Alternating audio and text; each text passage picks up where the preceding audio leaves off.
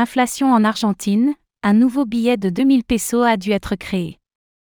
Les signes que l'hyperinflation catastrophique de l'Argentine est maintenant ancrée? La Banque centrale d'Argentine a annoncé l'émission d'un nouveau billet de 2000 pesos, afin de faciliter les transactions en espèces. Ce nouveau billet représente actuellement une somme équivalente à un peu moins de 10 euros.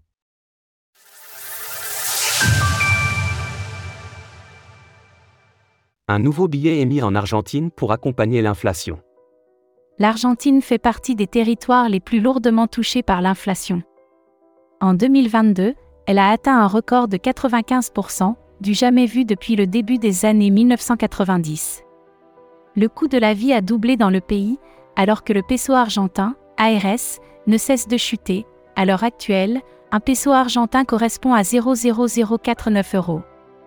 La dépréciation de la monnaie fiduciaire et l'augmentation du coût de la vie rendent l'utilisation d'espèces plus complexe, d'où l'introduction d'un nouveau billet. Pour aller plus loin, pouvoir d'achat et crypto-monnaies peuvent-elles aider à se protéger de l'inflation? Des billets de 2000 pesos. Ce billet de 2000 pesos permettra à la population d'Argentine de payer plus aisément sans devoir utiliser de coupures plus petites.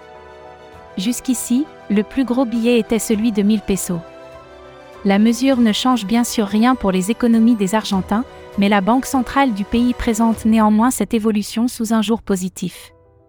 Alors que le processus de numérisation des processus de paiement progresse, cette plus grosse coupure permettra d'améliorer les opérations des distributeurs d'espèces, tout en optimisant en même temps les échanges d'espèces.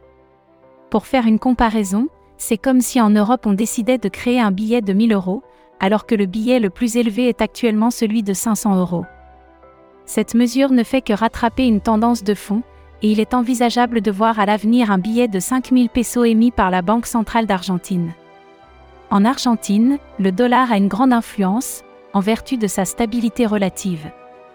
La population s'en sert pour asseoir ses économies, plutôt que de les avoir dans une monnaie qui perd rapidement de sa valeur. Pour contrer cela, le gouvernement argentin a récemment annoncé un projet de monnaie commune avec le Brésil.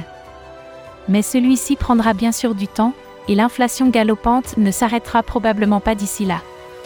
Source Banque centrale d'Argentine. Graphique TradingView.